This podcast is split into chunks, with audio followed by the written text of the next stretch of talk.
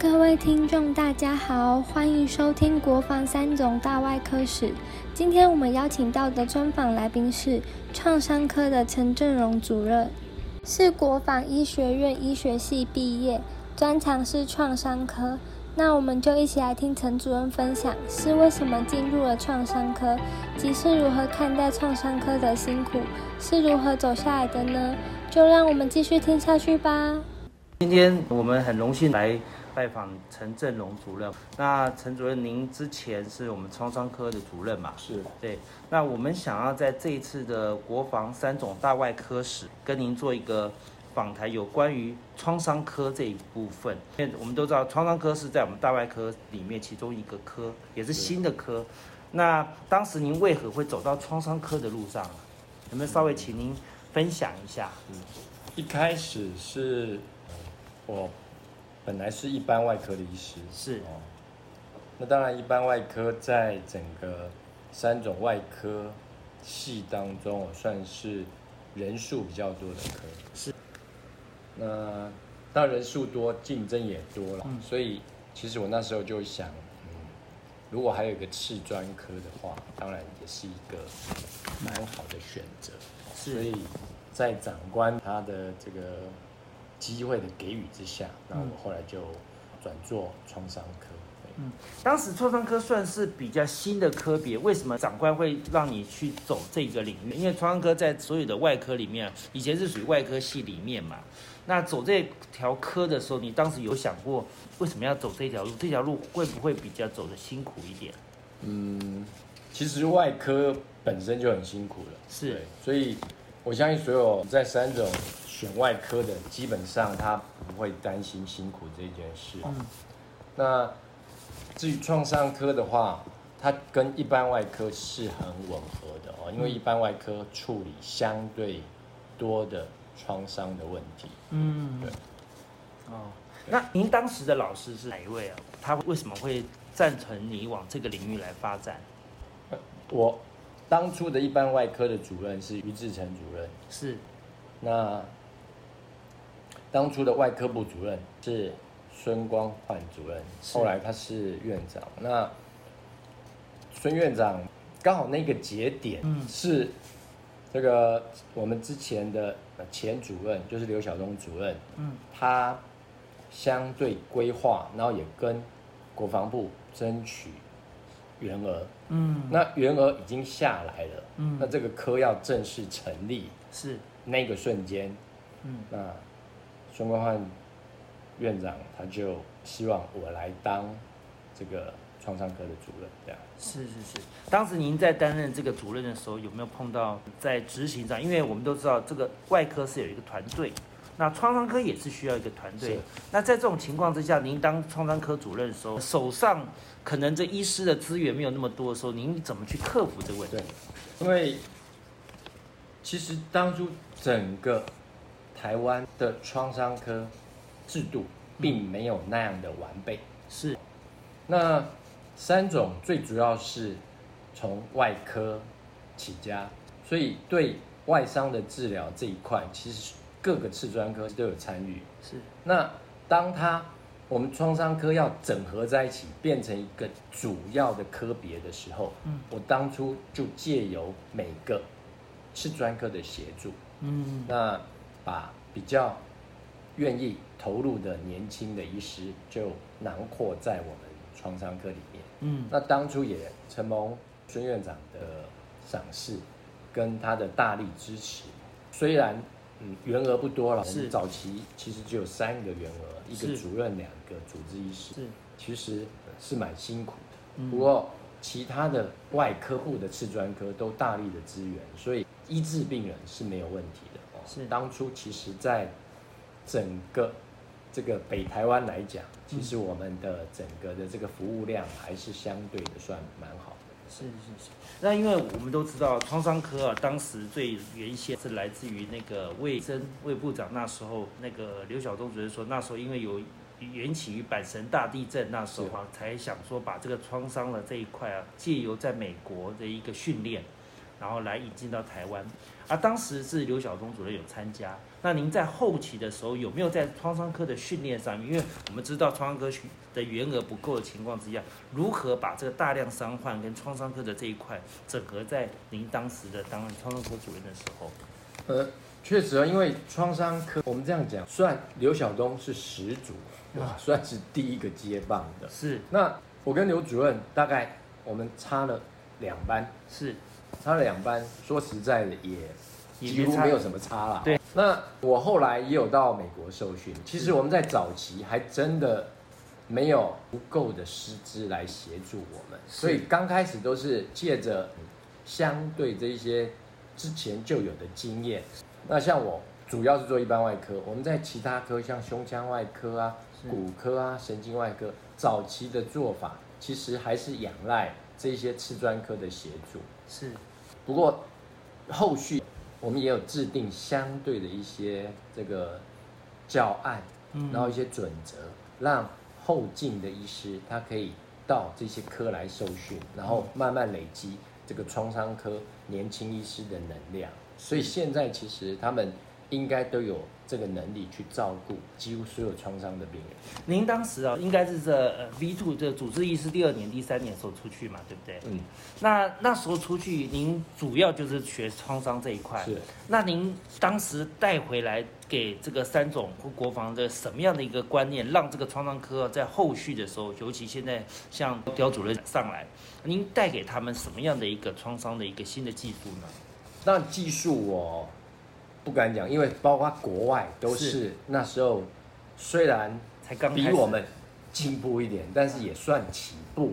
我的印象也大概五六年，是比我们早，但是也算起步。最主要是这个概念，因为外科系其实已经都相对成熟，是，包括我们一般外科、整形外科、胸腔外科、心脏外科这一些已经相对成熟，都已经好几十年。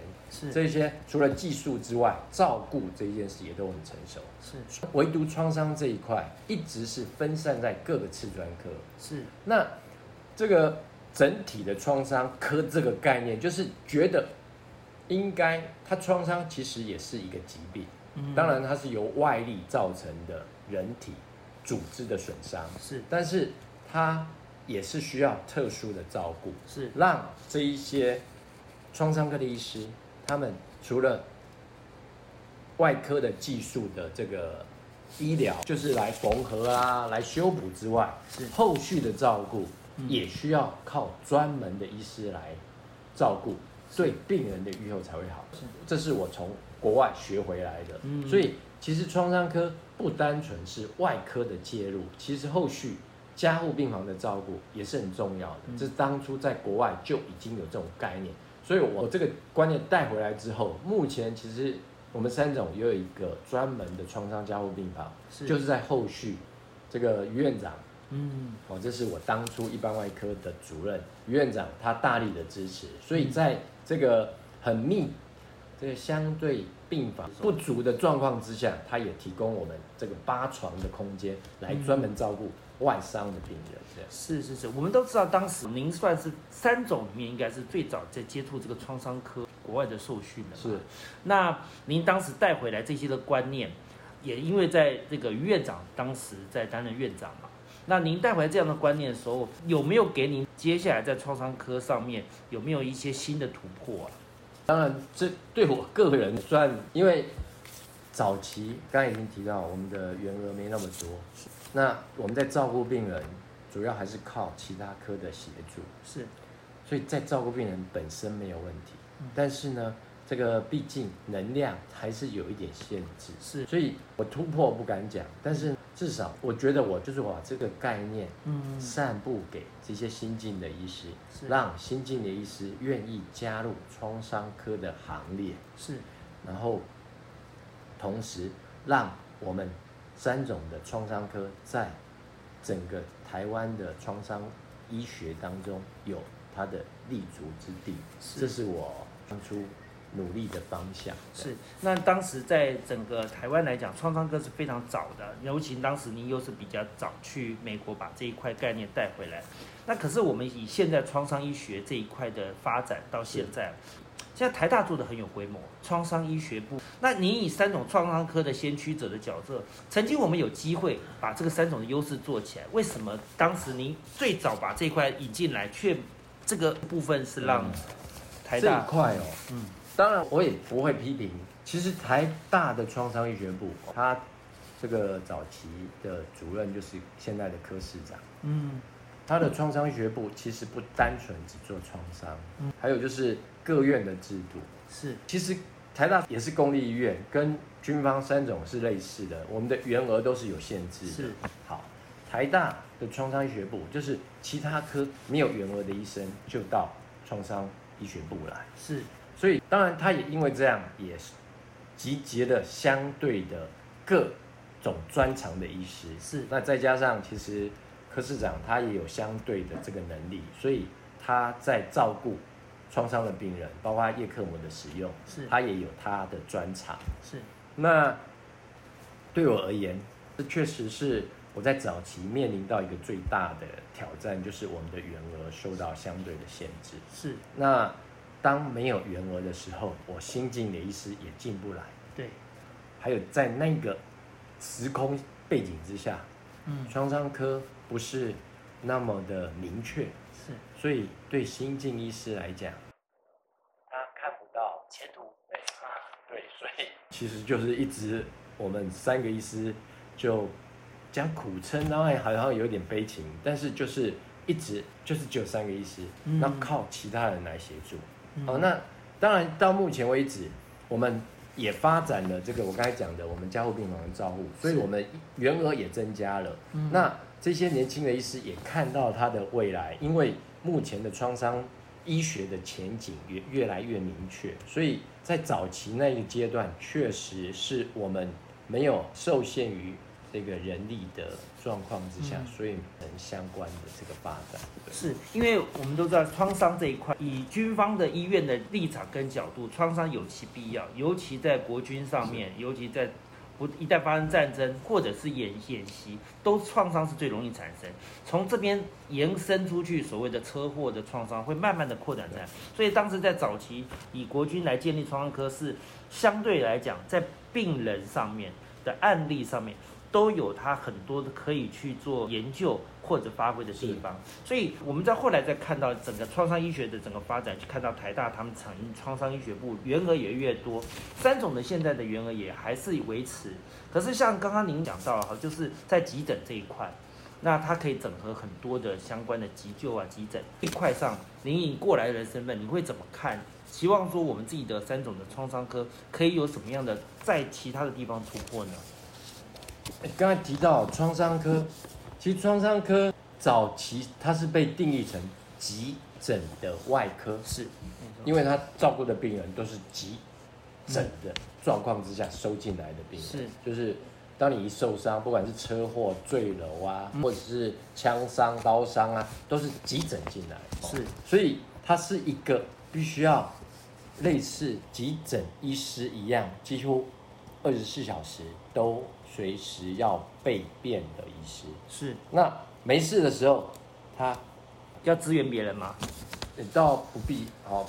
有一句台语叫“没事的时候就在怕棒”啊，那 有忙事的时候的时候就在怕黑，就是他急的时候像要去灭火，啊但是没事干他就在打蚊子。其实我们也设法让这个概念做调整，就像我们也扩充了我们的后续的治疗，包括嗯这个加护病房的照护，嗯。然后还有就是各专科的急诊的病人。所谓的各专科的急诊病人，就是像一般外科的急症，它不是因为受伤造成的。那好，我举个例，像阑尾炎，啊，是。它就是一个急症，是。它跟刚才讲的外伤一样，都是急急的病。对。所以呢，当我刚才讲没有外伤的病人的时候，如果有一个急症的状况之下，他其实也可以提供服务，是是是，像这个肚子痛，嗯。当然，嗯，这一类的其实都可以提供让创伤科的病人。所以在国外有一个叫做急，它叫做 acute care surgery，嗯。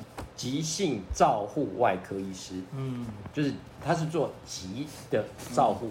那急的照护含外伤跟急症，那这样子的话，就可以让创伤科的这个整个的架构，它的服务量就会增加。嗯，那确实啊，这一这一个是需要跟其他次专科，就是外科的次专科做适度的协调。嗯，因为这些急症，其他次专科它也可以提供照护。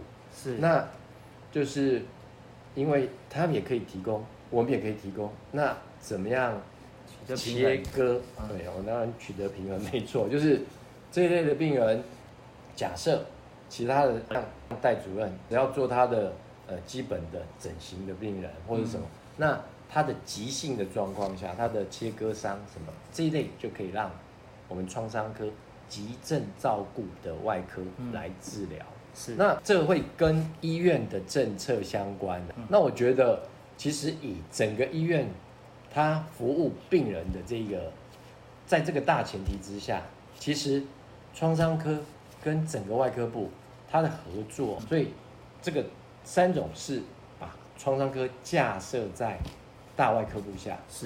那目前呢，其实这样子的制度，在大部分医院都是这样，除了长庚呢，长庚呃，它是架在急诊室，嗯急诊部，他们有个第一外科、第二外科呃对，然后我是说创伤，它是急诊部，啊，急诊部，它的急诊外科就是让创伤科的医师看，哦，对，那当然这也有它的好处，因为刚才已经讲了，创伤科的医师本来就是照顾急症的病人，是。所以呢，他就在门口，他就把急症通通拦到他们家去，是，所以整个外科部的人就都看他常规的病人，嗯，急症就让创伤科的医师来看，是。这样也有它的好处。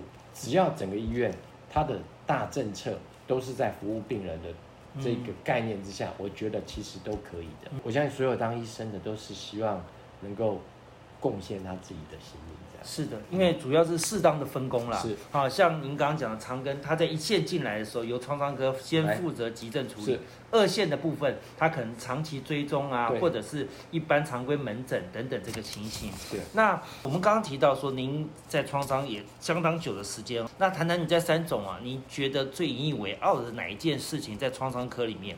尤其在创伤科都是接触到这么多急症的，那最感动有没有哪一件事情？你知道我在前年哦，我就诶、我已经服务满三十年了。是是是哦当然，我们照顾的病人有些呢，可能最初都是性命垂危，哦是，然后当他能够这个呃忽然间活过来，能嗯，够之后在某一个瞬间又来看你，然后是走着进来，嗯，那一个瞬间，我觉得那是我最开心的。当时是什么状况？外科跟内科的差别就是，开刀好了之后，除了癌症的病人要来追踪之外，嗯，其实这些急症的病人，他们开完刀之后，大概要再来追踪的几率不是那么频繁，是没错甚，至呢，搞不好他好了就不用再来了。是没错，所以当初可能是躺在这个加护病房上的病人，全家人当然觉得几乎没有希望了。嗯，然后最后呢，哎，终于有了气肾，呼吸气呢慢慢比较稳定，然后可以转到这个所谓呼吸照护病房，活动量好像好一点，意识呢这个昏迷指数有在改善，但是还不是太清楚。可是这样的病人其实慢慢就会脱离我们的急性的照护。没错，哎，我当初就发现这样的照顾病人确实他改善了。嗯，不过他在这个大概七八年之后，忽然有一天，他走进我的门诊来看我。哦，哦，那您当时有没有学下架？他是来回诊的吗？诶不是，他就是来表达他的感谢。那你那时候还有印象吗？有，啊、怎么说？当时是什么状况？因为我我的印象就是这样的病人，最初我也没抱太大的希望，是会觉得他的这个他在医院这个虽然急性照护，他当时是什么样状况？他当初其实就是躺在床上，嗯几乎这个他的分泌组数大概七八分而已。车祸是对，车祸。其实有不算明显的意思，他有反应，但是他也说不出话来。对。可是后来恢复到可以走的进我的诊间，而且可以跟我说感谢我。嗯，这是一个当创伤科可能是最愉悦的一件事情。我相信每个医师，嗯，遇到这样的状况，其实都会非常的，对，那种辛苦已经都觉得都不重要。尤其您在第一线，在第一线的时候，他发生这种车祸的状况，然后您把他从昏迷足期，然后慢慢的到康复，而康复之后，在七年后，他再走进。这个诊间来跟您说声谢谢，我相信这个是在做一个创伤科医是一个很特别的一个感动。那我想说，您一路啊这样走过来啊，您都以什么来自诩，让您不断的前进啊？尤其我们创伤科是在我们所有大外科里面算是一个起步才刚开始的，面临的困难不仅是一个团队，也可能是当时的病患啊，还有一个分工啊等等这些问题都很多。那你是怎么用什么心态去面对它来处理的？我觉得。当我从一个住院医师，当然我们那时候学的就是一些技术，到了我到主治医师，我是让我的能力更加的成熟，甚至到了主任，我自己也知道我必须要变成一个这个一个 team 的 organizer。嗯，那这一切呢，因为只靠一个人，嗯，单纯一个技术再好的医师，他还是需要别人的协助，尤其创伤。的病人都是身上多处的器官都会受到损伤，这时候不是只有某一个科是可以治疗，所以我我的智取就是我慢慢知道我应该要这个尊重人的生命，嗯，那我也知道不是只靠一个有能力的这个外科，即使你开的再好也是不够的，嗯。当然，我个人并没有特别的忠谋，嗯，我不会把自己当做是一个很神的人，嗯，我们还是希望能够集结这个众人、众医师的力量，当然还有医务同仁来协助，然后时时都要尊重生命，对，嗯，所以以您常常觉得说，就是反正每一个生命进来。你都要尊重他，想办法让他把这个生命延续下去。这是你在创伤科的时候一直不断告诉你自己的话嘛？那我们知道说您在三总担任副院长、行政副院长嘛？那你有想过说，既然当了行政副院长，又自己又是创伤科出身的，你很清楚知道创伤科的资源，还有相对很多需要的地方，那为什么没有想说在当你副院长的时候把这些不足的地方补起来？曾经有想过这个问题吗？哎呦，其实我在。答应，就是孙院长接这个创伤科当初接创伤科主任的时候，孙院长就曾经带我跟当初的院长嗯。争取员额，是。争取设备，嗯，争取空间，是，虽然并没有达到我们的预期，是，那后来就是孙部长。他变成院长了，我那时候也变成比较资深的主任。不过我也发现有些问题不是像我们想象的那么容易解决。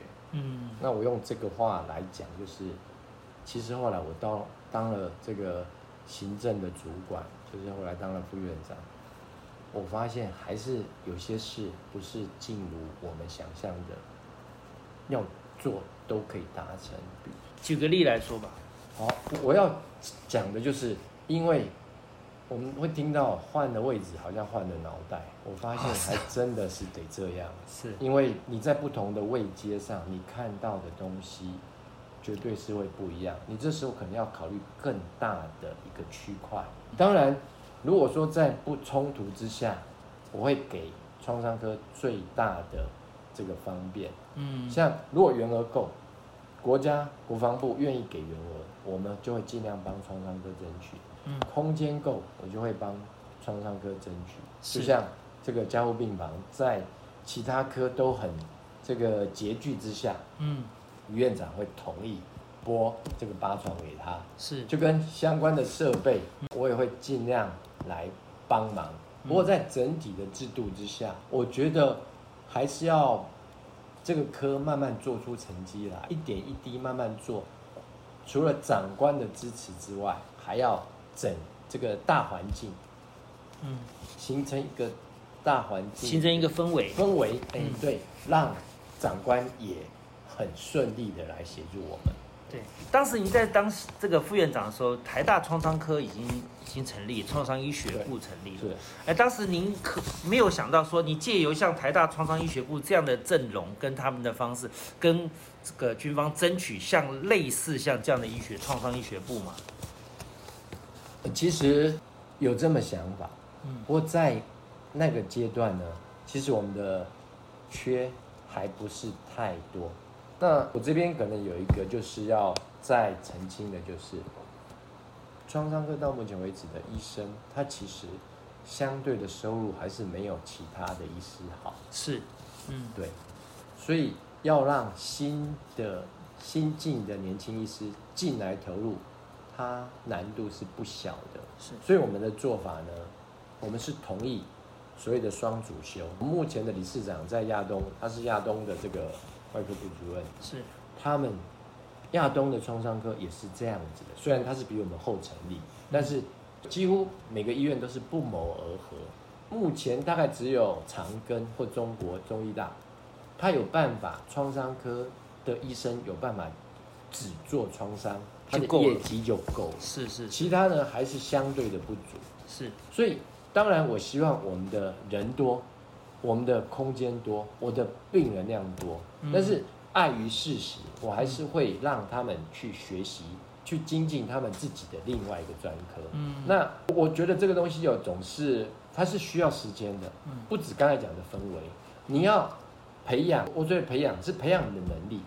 那当病人真的来的时候，我们可以提供服务，就会有更多的病人愿意进来让我们服务。是，这时候整个医师的阵容在陆续慢慢扩张的话，我相信才可以达到整体医院营运的目标。是如果就是不考虑的先扩充成很大的创伤部的话，结果呢，并没有达到这个我们营运的预期的话，我相信医师自己本身也不会太，太觉得他几乎对整个医院的贡献是是不够的。对，因为我们知道说创伤科哈，因为它都在第一线嘛，嗯那所以大部分都在医院里面。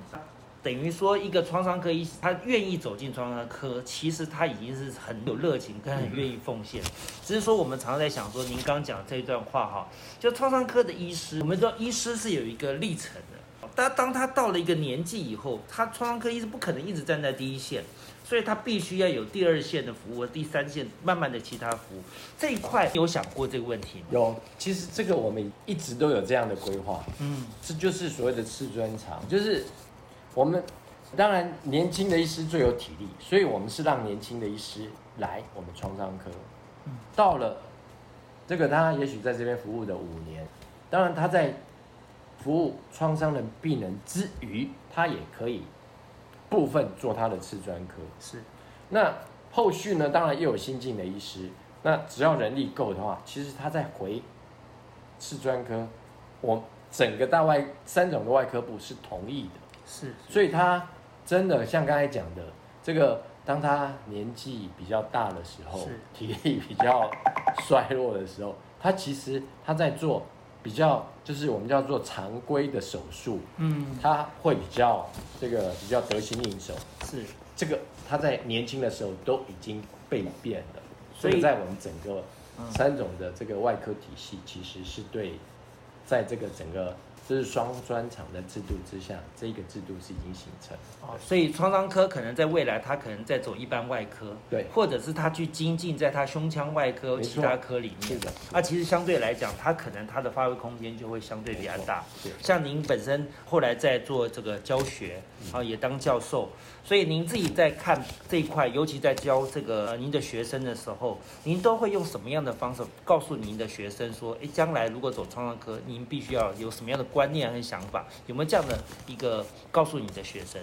我觉得第一个要有一个就是服务的热忱呢、嗯当然这个不只对外科医师，对所有的医师来讲，他都必须要有服务的热忱，嗯，他必须要把病人的利益摆在最前面，即使有可能会损及自己的权益。那这件事当然对年轻人来目前不容易对哦，目前大部分年轻人会先考虑自己。那像这种，我们反而希望他们不要来来走创他们不需要来。啊 哦，这个我们不是叫不欢迎，而是他会受到很大的挫折。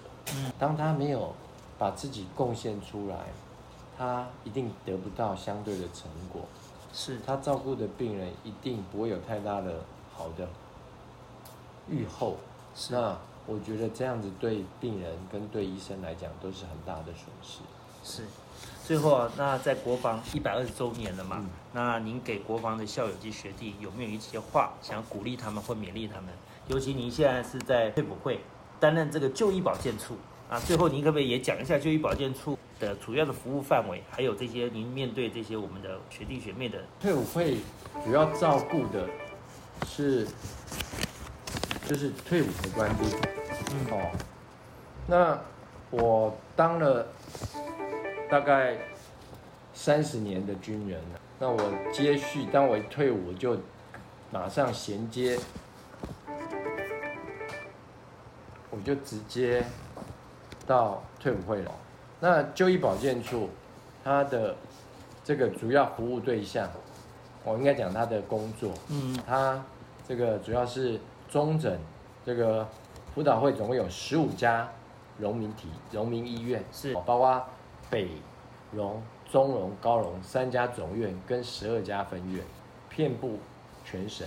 嗯。那它其实跟军院一样，不是只看军院，不是只看军人，因为目前民全众也健保，嗯。民众也看，所以荣民医院呢，也不是只看荣民，是。他也看一般的这个民众。是。那就医保健处就是类似管理这十五家荣民医院，哦，的就医权利嘛，有点像军方的军医局一样，哦。对，哦，军医局总共也是管理这个所有的全国国军医院，哦，它的相关行政资源，就是这个包括医疗的分配啊，是是是，好，那我觉得对国防医学院的学弟妹来讲，当然会选择国防医学院，一定有它的这个当初的一个背景。不过，当身为一个军医哦，嗯他的服务的热忱，我觉得远比这个一般民间医院它要更大。因为军人，单单军人他本来就是二十四小时在奉献是给国家。那你军医虽然不需要拿枪，我不需要去开飞机呀、嗯不需要坐船，但是他服务的对象是军人。那我目前在这个辅导会，我也是未来就是我的目标也是要服务所有的农民，所以呃希望所有的学弟妹一定要以服务这件事，服务所有的军人、农民还有全国的国民。那赚钱呢是一时的，啊，我真的要讲的是，医生赚不了钱，啊 医生赚不了钱啊。医生真的赚不了钱。那到底我们学弟妹要赚什么呢？你说医生赚不了钱，那学弟到底想能够赚什么呢？我觉得当医生最主要是他的一个这个，应该讲他的他的一个一个愿望的达成。嗯，但一个一个梦想，一个憧憬了。就是医生，您觉得大概就是为了一个梦想跟憧憬，在持续他的走。那真的要赚钱，不见得是医生，应该是以这样做大部。分的医生赚不了钱。哦，是是是，也有很多医生赚很多钱。哎，他赚我这大家会说医生哦，哎，有些医生有钱啊，但是他花的精神去做别的事，绝对赚更多。是，对，谢谢。他绝对赚更多。好，我这边其实有一段想，刚刚为什么会问您说这个就医保健处啊，在这个龙民系统的医院到底在做什么？其实主要是延伸一段，就是还是回到您创伤科这边啦。这是因为我们都知道，其实，在创伤医学在台大真的算是一个蛮重要的指标，因为它发开枝散叶的真的很完整。所以，当我们在做研究创伤医学或者创伤科的时候，都会先看到就是台大这一块的创伤医学部，而您已经从三种担任过这个职务以后，现在到了农民体系，又当了这个就医保健处，既然又是负责所有全国农民体系的医院，为什么也没有想把这个创伤医学的概念，再把它带到各个农民体系里面？它毕竟还是服务所有民众嘛。其实所有的农民体系，他自己也有创伤科，是都有，没对，有都有。我我这样说，虽然我就医保健处好像管理十五家医院，是但是其实医院的经营，它上面还是有院长、副院长，嗯是也就是我不会去干涉他对整个医院的经营。你可以这样讲，就像当初的军医局不会来干涉三种怎么。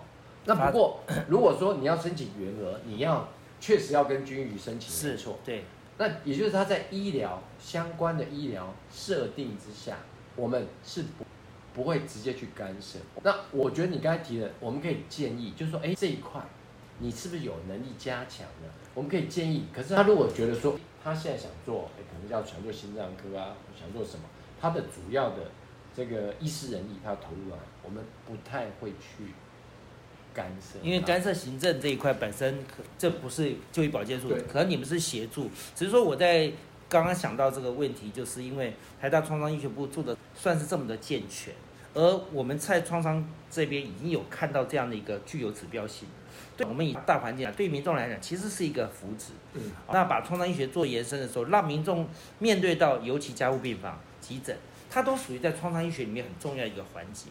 那如果把这个科别放大或者建构的更完整的时候，其实对于各地的民众来讲，其实它是一个很重要的一个福利的。这个东西哦，我们我们学会有在做，因为我现在也是我们外商医学会的常务理事，我们也有在朝这方面做。其实台大大概蛮多科都会是国家响亮的一个目一个标的。那以外商来讲，外商在任何医院都不是那么大，嗯，所以我们尝试想用外商医学会这一个力量，集结全国的外商医师，来达成这个目标，嗯让民众也知道外商它是需要专门的医师。